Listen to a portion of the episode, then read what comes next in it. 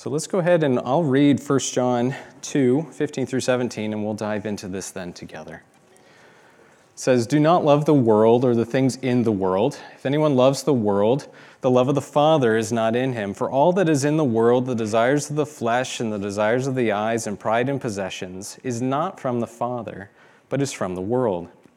And the world is passing away along with its desires, but whoever does the will of God abides forever. Some of you recognize who this lady is. If you watch football, you know that that is Mrs. Kelce. I don't know her first name, um, but she is the mom for Travis and Jason Kelce. So these guys both play in the NFL. One plays for the Eagles, the other plays for the Chiefs. And occasionally they end up playing each other. So their teams are playing, the Chiefs will play the Eagles, and who's she going to root for?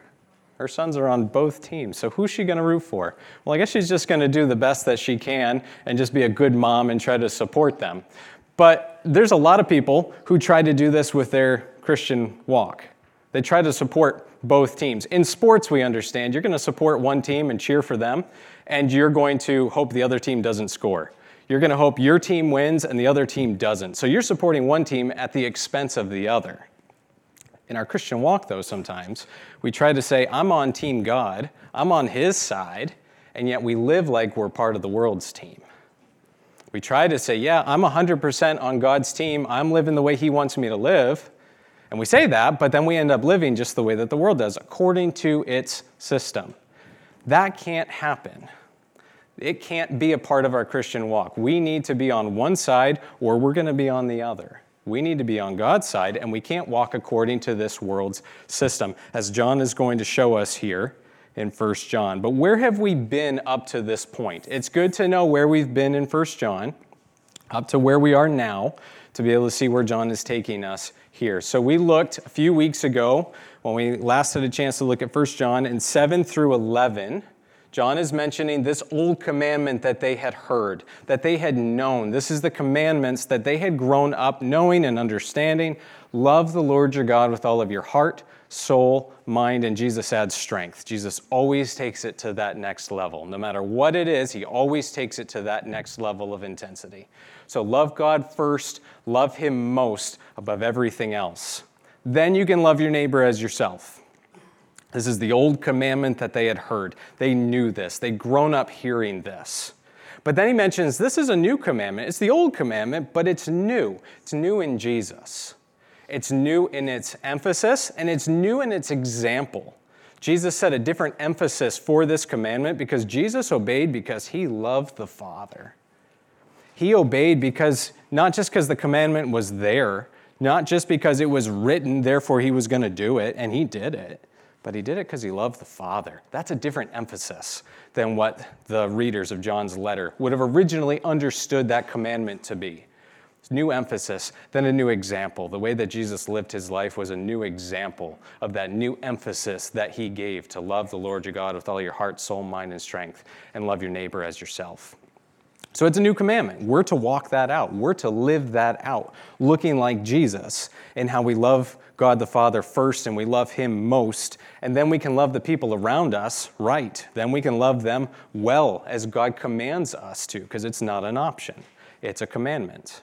He also says then that we have to be careful then how we walk, because how we walk can cause ourselves to stumble but we can cause others to stumble around us as we trip and fall because we're not watching closely how we love God first and love Him most, and then not loving others as ourselves, as He would have us to, to love Him first so that then spreads out to everyone else around us. We might trip and fall if we're not cautious and careful to watch ourselves to stay close to Jesus, which then causes those around us to trip and fall as well, our other brothers and sisters in Christ that are a part of the church that God has given us to be a part of have to be oh so careful how we are walking, how we're living out this Christian life, because others are watching on. Then we come to verses 12 through 14, and John gives us an example of here's some of the people who might be a part of your church, the different ages, maturity levels that are a part of a local church. You have little children, then you have children. So those are those uh, people who are new in their faith they're young believers. Then you have those that are growing. They're still young, but they've not matured yet. They're still learning. They're still growing, becoming more like Christ. Then he brings us to fathers. and mothers. So those are the spiritually mature. So he says fathers, but it's meaning the spiritually mature that are part of the church. Those who have gone before us, they've walked that Christian life a little bit longer than we have, or God's used things in their lives to mature them rapidly, and they're very mature believers. They're walking well in the Lord and setting a good example. And then you have the young men that's mentioned. Those are the youth, those who have a lot of energy, they've got a lot of passion. They're doing big things for God and they're excited about it. We need all of those a part of the church. We need young believers coming up through. We want to see that. We want to see those babies in Christ coming up through. Need, they need to be growing into children. We need the youth. We need that energy and passion, but we can't do without the fathers and mothers of the church, the spiritually mature. They're all part of this body.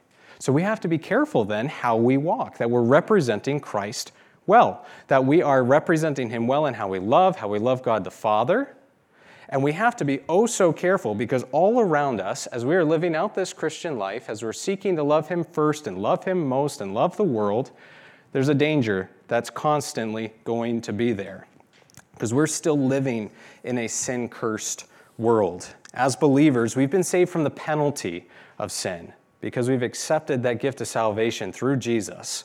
We no longer have to pay the penalty of sin. He did that on our behalf. He paid the penalty for our sin.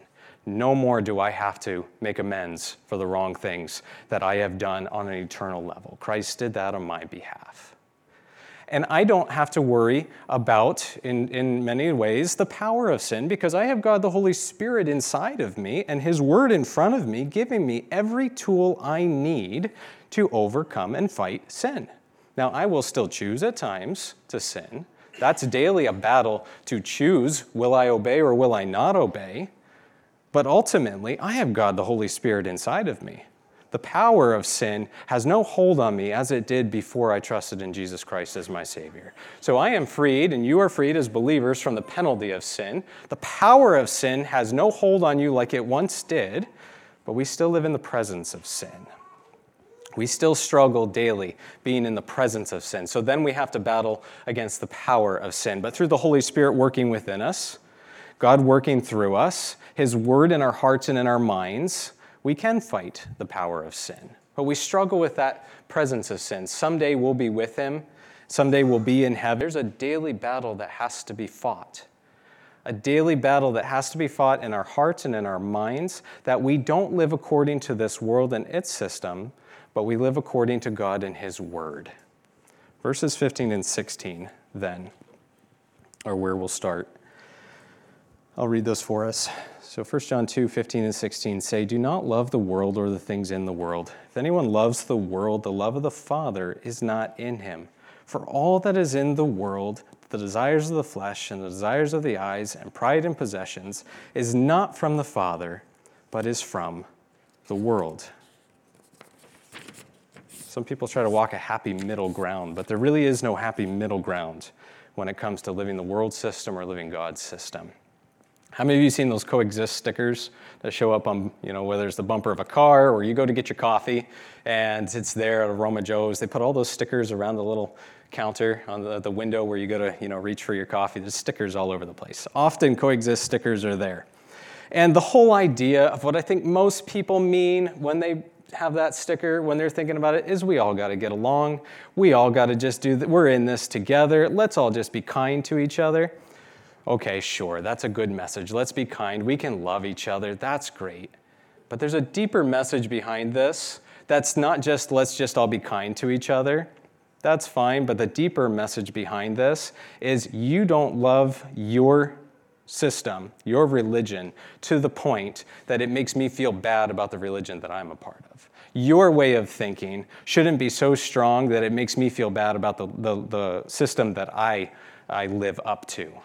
So it's not really a matter of let's all just be kind to each other. It's a matter of taking in a worldview that really says none of these are true, so don't really be passionate about it.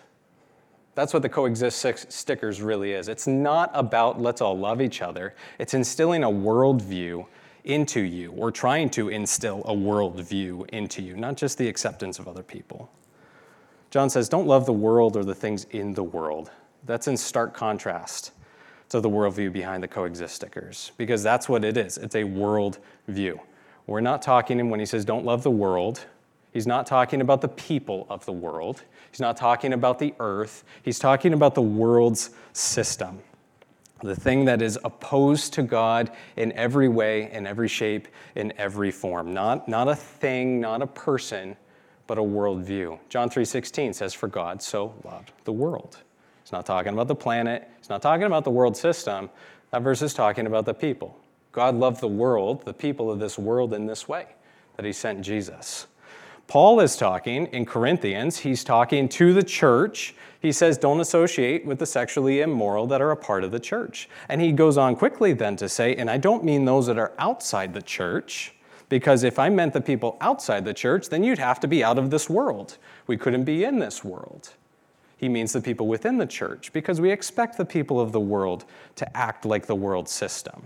That's what we expect. They are in the world, they live according to the world system. Many of them are very wonderful, kind people, but they live according to the world system. Many of them are not, and we know what that looks like, but we expect them to live according to the way that the world thinks, the way that the world wants to guide them and direct them. Um, I had a coach in high school, Mr. Lee was by far the most influential teacher or coach that I had in all the years that I was in school sports. So Mr. Lee was awesome. Mr. Lee was the JV soccer coach, but he was also our conditioning coach. So he'd make us run laps and we'd do sprints, and if we didn't do it quick enough, we'd do push ups.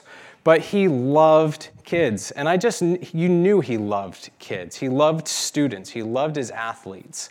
Didn't always love his job, because being a teacher's hard. There's hard things about it, there's really good things about it, but he loved kids to the point where me and my brother would go and we'd help him get the spaghetti suppers ready for the team dinners that we would do. We didn't have to do that, but we wanted to do that because we really respected Mr. Lee. He was a great person. He was a great coach. He was a great leader. I invited him to my wedding and he came. It was, you know, so many years after I'd been in high school and he drove all the way up to Spruce Head to be able to come to the wedding. Mr. Lee meant a whole lot to me, but he wasn't a believer. Really nice guy. I hope he gets to listen to this sermon someday because he was really a very influential person in my life as a student. But he wasn't a believer. I didn't expect him to act like a believer. He lived according to this world system. Very nice person. But the world system, whether you're a very nice person or we know what the opposite of that looks like, the world system is opposed to God. It's a world view. And a worldview is that lens in which we see everything else around us. It's that filter that we use to see what is reality, what is real life all about. It's that grid that everything goes through. What we read, what we watch, what we take in. And if we filter everything according to God's word and according to his spirit in us, that's a biblical worldview. Everything goes through that grid of Scripture. Everything guided them by the Holy Spirit, helping us to understand His Word so that we might better understand the world in which He's placed us in. That's a biblical worldview. The opposite of that, though, is if we're trying to filter everything that we take in, whether it's what we listen to or we read or whatever it is, if we filter that through the world system, then that's a worldly worldview, and that's opposed to God and His worldview. But there are some Christians who try to think, you know, I'm going to I'm going to live on God's side. I'm going to be a believer, but you know, I'm going to let this world and its system shape me too. It can't happen. You either got to be on one side or the other. You can't do both simultaneously. You can't filter things through God's biblical worldview and through the world's worldly, opposed to God worldview, and that work out. Can't happen. By the very nature of what this world is, a worldview that's according to the world is in opposition to God. And verse 16 first shows us where this really first starts to show up. It takes us all the way back to Genesis chapter 3. So you can, you can go back there, just real briefly, Genesis 3, 1 through 7. And this shows us where did all the troubles of this world come from? Where did all the heartache first show up? Where did all of this go wrong? And it goes right back to Genesis chapter 3 third chapter of the Bible, and everything's already falling apart. Everything God made was good. And then here we are in Genesis 3, and it all goes wrong. How do we get to that point? Verse 17 or excuse me, 16 of chapter 2 of 1 John says, For all that is in the world, the desires of the flesh, and desires of the eyes, and pride in possessions, it's not from the Father, but is from the world. So here we see in Genesis 3 1 through 7. Of Adam and Eve, they're there in the garden. God's given them just one rule. The only rule He's given them is don't eat from this tree, the tree of the knowledge of good and evil. That's it. Only rule. Here you have Adam and Eve, they're in the garden, and Satan comes to them. Disguised as a serpent, he comes to them. There's Adam and Eve, they're there by the tree. So we know Satan's talking to Eve, but Adam must have been right there close because we see him eat from the tree as well. And Satan comes to them, and what does Satan do? He introduces just a very simple question. I'll read the verses for us. Now the serpent was more crafty than any other beast of the field that the Lord God had made. He said to the woman, Did God actually say, You shall not eat of any tree in the garden? And the woman said to the serpent, We may eat of the fruit of the trees of the garden, but God said, You shall not eat of the fruit of the tree that is in the midst of the garden, neither shall you touch it. That's legalism. She's adding now to what God said, lest you die. But the serpent said to the woman, You will not surely die. Now that's Satan taking away from what God said, because they certainly will die. For God knows that when you eat of it, your eyes will be opened, and you will be like God, knowing good and evil. So, only a half truth. So, when the woman saw that the tree was good for food, and that it was a delight to the eyes, and that the tree was desired to make one wise, she took of its fruit and ate. And she also gave some to her husband, who was with her, and he ate. Then the eyes of both were opened, and they knew that they were naked, and they sewed fig leaves together and made themselves loincloths. Here they are, tempted by Satan. All he does is introduce a little question Did God really say? So she starts to look at this tree in a whole different way. She saw that the tree was good for food. That's a basic human need. It can be met by this tree. This is good for eating. This is good. Doesn't God want me to have good food? Doesn't God want me to enjoy the things He's put in the garden? I need to eat. So I need to eat some food. This is good. Look at this. This is great for food. I should be eating this. This is a desire of the flesh. It's a human need. She needs to eat. So it was good. Doesn't God want her to eat good food? Of course He does. It was a delight to the eyes. God didn't make no junk. He made something awesome. It was beautiful. This was a masterpiece of what God had made. It was gorgeous. Look at it. It's right there on the tree. It's wonderful. It's the desire of the eyes. And they looked at it. And as they looked at it longer, a longing developed in their heart. The tree was desired to make one wise. Oh, what they could have if only they ate it. They could have wisdom be like God, knowing good and evil, knowing what's right and knowing what's wrong, the ability to discern things, to understand things for themselves, to be able to walk forward in wisdom and be what, do what's right. Doesn't God want them to do what's right? Of course He does. Of course, God wants them to be able to walk in wisdom. If only they had it. It's the pride of possessions. So they took it and they ate it and all of humanity fell into sin and decay because of it. So, what happened? How did they get to that point so quickly? It's because they stopped filtering what they knew to be true through what God actually said, and they allowed that little phrase by Satan, Did God really say? to change the filter that they used to take in what he was saying, and instead of filtering it through what God really did say, they filtered it through what do my eyes see?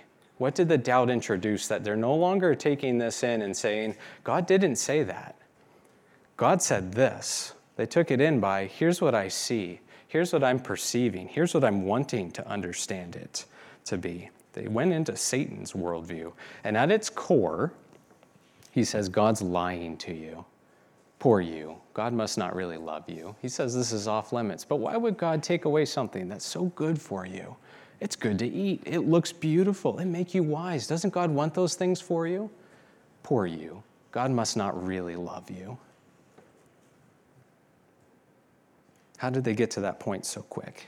We look at that and we say, you know, if I was there and I was in that situation, I would have looked right through Satan's lies. I would have, there's no way on earth I would have fallen. But we do that really quickly too, don't we?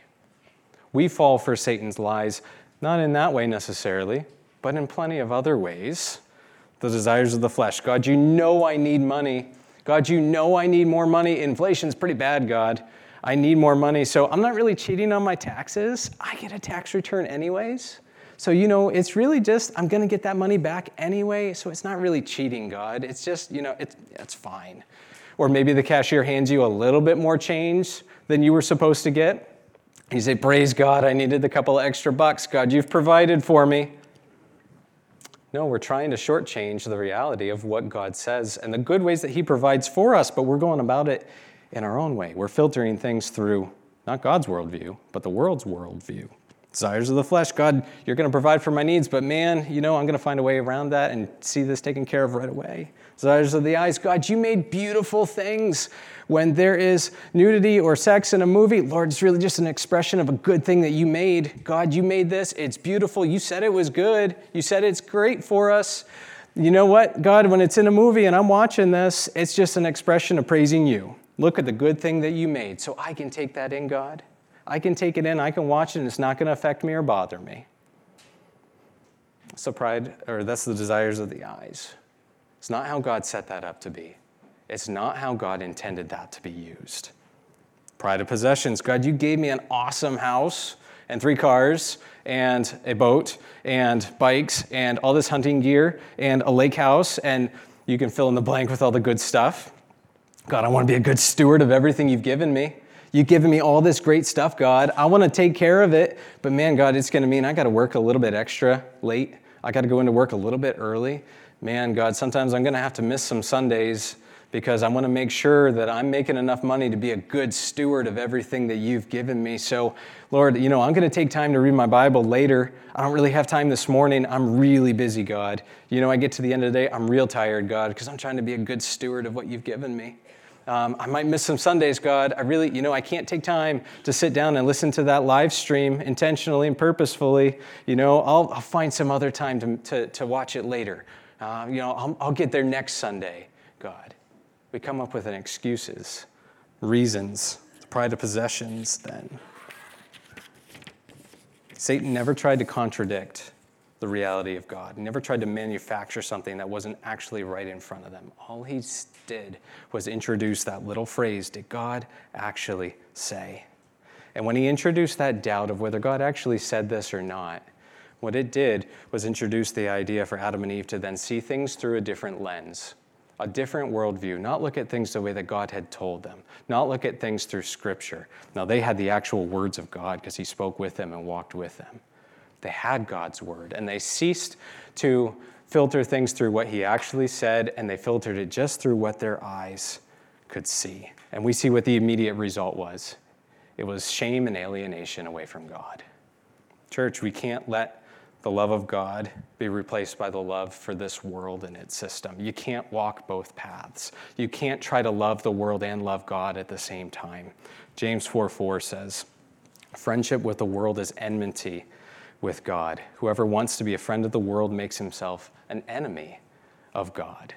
You can't love the world and love God at the same time. You cannot live by this world's system and say, No, I really do follow God's system, His worldview, His biblical principles, and His word and His spirit that He's given us.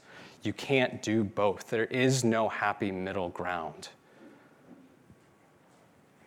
So, what's the result then? The world is dying. We are abiding. This world is passing away. Go back to 1 John 2, verse 17. It says, The world is passing away along with its desires, but whoever does the will of God abides forever. Banksy is an anonymous British artist known for his street art. He's a graffiti artist there in Great Britain, and he does incredible artwork with very normal, very mundane things, whether it's a person or an object, and he takes that and he does just beautiful artwork that is very profound or sometimes is politically antagonistic, using just often it's just two or three colors, but it's beautiful art. He does an incredibly good job. So he's known as being a really good artist. He's also known as being a bit of a prankster. So in 2018, the CNN reported that he had a painting that went up for sale and it was being sold in an auction house. It was a little girl reaching up for a balloon. So, little girl, she's reaching up to this heart shaped red balloon that's flying off, and it sold for $1.4 million. So, $1.4 million for one of his paintings. The gavel falls, the painting's been sold, but moments later, that painting, much to everyone's shock and horror, starts to slide through the frame, through the shredder that was built into the frame, and it gets cut to ribbons right there in front of everybody. Everything in this world, according to the world system, is dying. Nothing will last, whether it is worth $1.4 million or it has no monetary value. Nothing in this world will last. It is all passing away. Nothing that this world has to offer us will ever bring any kind of lasting satisfaction. It's all just a counterfeit of the good things that God has given us. Satan can't create things. He can only pervert what has been created and seek to short circuit the good plan that God has for our lives. It's all passing away. Satan can't do anything but try to make some kind of counterfeit of what God has already given us that's good. And, and Matthew chapter 4 is a good example of how Satan works. So, Matthew chapter 4 is the temptation of Jesus. Jesus has just been baptized by John the Baptist. The Holy Spirit is there. He then calls Jesus out into the desert for testing for 40 days. So by the time we see Satan showing up, Jesus is literally starving to death. 40 days without food in the desert, being tested, led by the Holy Spirit there on purpose. So then here comes Satan coming to Jesus. And Satan starts to tempt Jesus in three ways. He's tempting him with provision. He says, Turn these stones into bread. Turn these stones into bread. Could Jesus have done it? He could have wasn't going to happen according to God's plan if he did it on his own. He offers him protection. He takes him up to the top of the temple and says, Throw yourself down, because isn't God going to command his angels concerning you to take care of you so you don't strike your foot against a stone? Did Jesus already have protection? He did. Nothing was going to happen to Jesus apart from the will of God because he was there for a very specific purpose, for a very specific time frame, for a very specific reason. He already had protection. And then he takes him up to a high mountain and he sees all the kingdoms of the world. Jesus is going to be, it is, the King of Kings and the Lord of Lords. But here Satan has the gall then to say, All these kingdoms I will give to you if you will just bow down and worship me. Jesus sees right through that. Not for a moment is Jesus deceived. Not for a moment. And he fights back with the only weapon he had and the only weapon that we have. He fights back with Scripture. He fights back with Scripture. And he says, It is written. And then Satan leaves him, had no hold on him. This world has nothing eternal to offer us. All this world has to offer us is the desire for more, the disappointment for receiving less, and the reality that ultimately we've been deceived. Because when we pass away, we can't take any of this with us. Nothing that we have acquired, nothing that we've accumulated for ourselves can we take with us. It's all gone. We pass away, and those that are left behind us decide what decides what happens with our stuff. None of it goes with us. J.D. Rockefeller was the founder of the Standard Oil Company and the first billionaire of the United States and one of the richest man, uh, men on earth. When a reporter asked him how much money is enough, he said, just a little bit more. That's the world system. That's what the world lives by. Just a little bit more. But it's all fading away it's all dying. It will not last. It will not satisfy. It was C.S. Lewis then that said, If I find in myself desires which nothing in this world can satisfy, the only logical explanation is that I was made for another world. And we are. We're not made for this world. We're not made to remain here. We are made for another world. We're made for more than this, more than what the world can offer us. And that's a little bit of what Hebrews 11 talks about. You have the writer of Hebrews talking about those who are part of the hall of faith, those men and women who have gone before us, that walked in faith. God gave them a promise that they never saw lived out in this life. They never saw that promise fulfilled, but they took God at His word and they looked forward to, to one day that promise will be fulfilled. And he says that they desired a better country that is a heavenly one. Some reason, whenever I read that, I always get a picture of Scotland and bagpipes in my head. I don't know why. That always happens. They took God at his word. He said it, they believed it. They never saw the outcome of it. Now they have. Now they have because they're with the Father. But they walked in faith. The things of this world, the world system, had no hold on them because they remembered who they were in Christ, and for their case, in God, the promise that He had made to them, what His word was to them. And the things of this world had no hold on them, no lasting hold, because they were looking forward to what was to come. The world is passing away with its desires, but whoever does the will of God abides forever. How do we abide? How do we abide forever? Abiding meaning to remain, like that branch that is connected to the vine. It's getting its life, its sustenance through that vine. It's abiding, it's remaining. How do we abide in Him? And so then obey His will. How do we do that? How do we know what His will is? Romans 12, 2 tells us this. It says, Do not be conformed to this world, but be transformed by the renewing of your mind. Then you will be able to test and approve what God's will is, what is good and acceptable. How do I make sure I'm walking as he walked? That's one of those other themes that we've seen here in 1 John. How do I walk just as he walked? How do I make sure that I'm loving as he loved? How do I make sure that I'm abiding in him? I allow my heart and my mind to be transformed by His Word. I am rooted and grounded in Him and in His Word, daily spending time in His Word. And Psalm 1 is a great example of a person who does this, who lives this out. It says, Blessed is the man who doesn't walk, sit, or stand. Those are progressive levels of acceptance. Blessed is the man who doesn't walk, stand, or sit in this world system. Don't let the world govern what they hear and what they take in and what they absorb.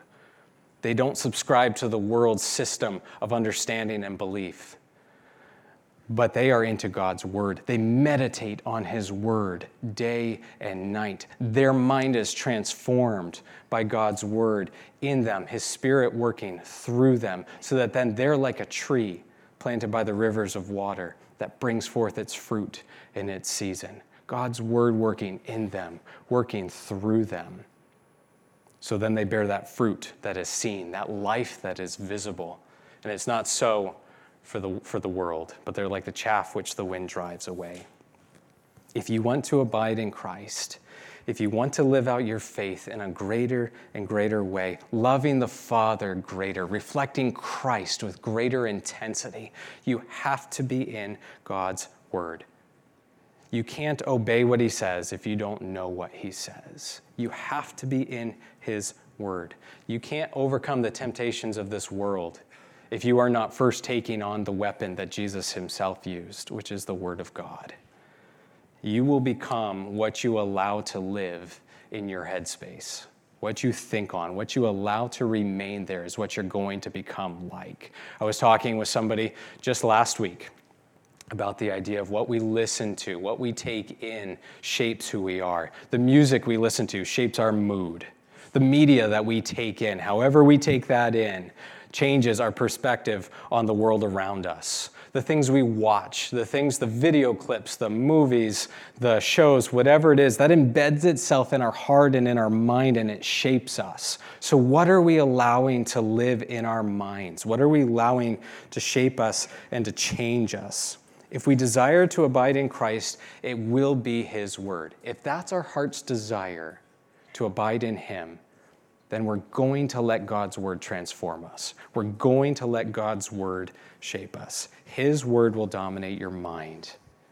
If His word is filling your mind, then there really isn't much room for anything else. Now, I don't necessarily mean you always have a verse right there on your, on your mind at all times. There's a Bible verse right there. That could be the case for you. Some of you are really good at scripture memory. It's taken me a long time to try to, to memorize scripture. But the principles of God's word, the truth of what his word says, is always the filter that you run everything through Whether you see it, you hear it, you're talking about it, you're engaged in it, you're letting His Word be that, that grid that everything else passes through. Saying, Does this help me to understand God greater? Does this help me to reflect Him better? Does this shine a bad light on Jesus? As others watch on and see me participating in this, do they see Christ in me or do they see something far different than that? Let His word shape you and guide you and change you and be the grid that everything filters through. So, how do we do that? Very practically, how do we make that happen in our lives? It means we have to be very purposeful, very intentional uh, intentional about being in God's Word daily, habitually, constantly being in God's Word. Whatever that needs to look like for you, it has to be intentional. You have to purposefully, intentionally set time aside to be in God's Word because your schedules are busy. Even those of you who are retired, I know some of you are retired and you're busier now than you were before you were retired. You have to make time to be in God's Word. It won't just happen. You have to do it on purpose because something else is going to fill your schedule. If you don't purposefully set that time aside to be in God's Word or be in prayer, something else will take that, that space instantly. You have to be very purposeful and intentional about giving yourself a space, somewhere where you can go to be in God's Word. Some of you have kids running everywhere, or your schedule is just nuts and there's lots of people in and out and around and you're busy. You have to find a space where you can go to say, I'm going to read God's Word intentionally here for this amount of time. I'm going to go and I'm going to pray in this space during this time. And it needs to be that the people in your family, in your home, uh, wherever it might be, knows I'm just not going to bother them during this time because they've set this space aside. But that has to be intentional. That's not just going to happen. And then you have to fight for the attention of your mind because as you sit down to read God's word, Satan's going to do all he can to distract you. And often it'll be good things that he'll put into your mind. He might use good things to take you away from best things. Sometimes it's less than good things that go into our mind, but we have to be purposeful and intentional and fight for that. Because if we can fight for that and win that battle through the power of the Holy Spirit, the control of our mind and the intentionality and the purposefulness of what we are doing to be in God's Word, it makes Satan's job of trying to uh, get us to subscribe to the world system a whole lot harder outside of that time. The battle for your mind is important. What do you allow to live there? Let God's Word transform you. Let His word shape you. Let His word be the grid that everything else goes through. Do not be conformed to this world, but be transformed by the renewal of your mind. Then you'll be able to test and approve what God's will is, what is good and acceptable. So, what is God's will for our lives? What's His will for us? We already had a chance to look at that earlier on in chapter 2 and 7 and 8. That's to love the Lord your God with all of your heart soul, mind, and Jesus adds strength. That's His will for your life. And then that you love your neighbor as yourself. Love God first. Love him most. That's God's will for your life. And then you're going to live that out in a way that your brothers and sisters in Christ around you see that and feel that. And the watching world will see that and feel that. And they may not know exactly what that is in that moment, but there will be something different about you because you love God first, you love Him most, and that life will flow through you because it's His life. They'll see that, and then you'll have an opportunity to share the gospel with people and give them a reason for the hope that you have. And at its core, all of this is an identity issue. All of it's an identity issue because when I remember who I am in Christ, I remember what He's done for me, it makes it a whole lot easier to fight the battle and not give in to the world system. When I forget who I am in Christ, and I don't keep my eyes focused on Him, it's easier to fall into what the world would have me be doing or to listen to the lies that Satan gives me through the world system. It's easier to do that when I forget who I am in Christ. Colossians 3 1 through 4 says this, though. If then you've been raised with Christ, seek the things that are above, where Christ is, seated at the right hand of God. Set your mind on things that are above, not on things that are on the earth, for you have died and your life is hidden with Christ in God. When Christ, who is your life, appears, then you also will appear with him in glory. That's the reality of who we are in Christ. Paul also says we're a new creation. The old us has passed away. we're a new creation.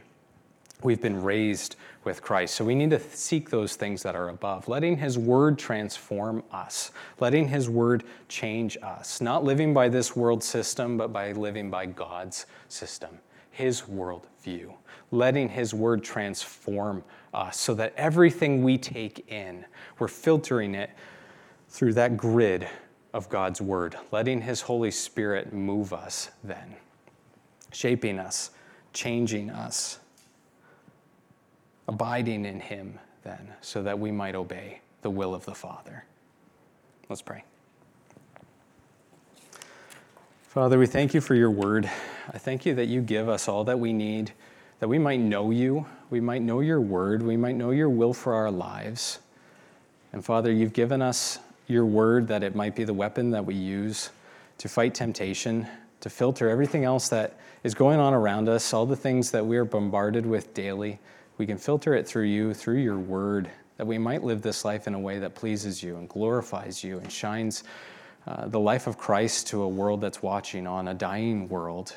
Lord, we, we abide and we, we remain in you because your life flows through us. I pray that the world watching on might see that. I pray that we might be intentional and purposeful about not giving into this world system, but intentionally and purposefully letting your word fill our hearts and fill our minds so there's no room for anything else and everything instantly is filtered through what you have actually said.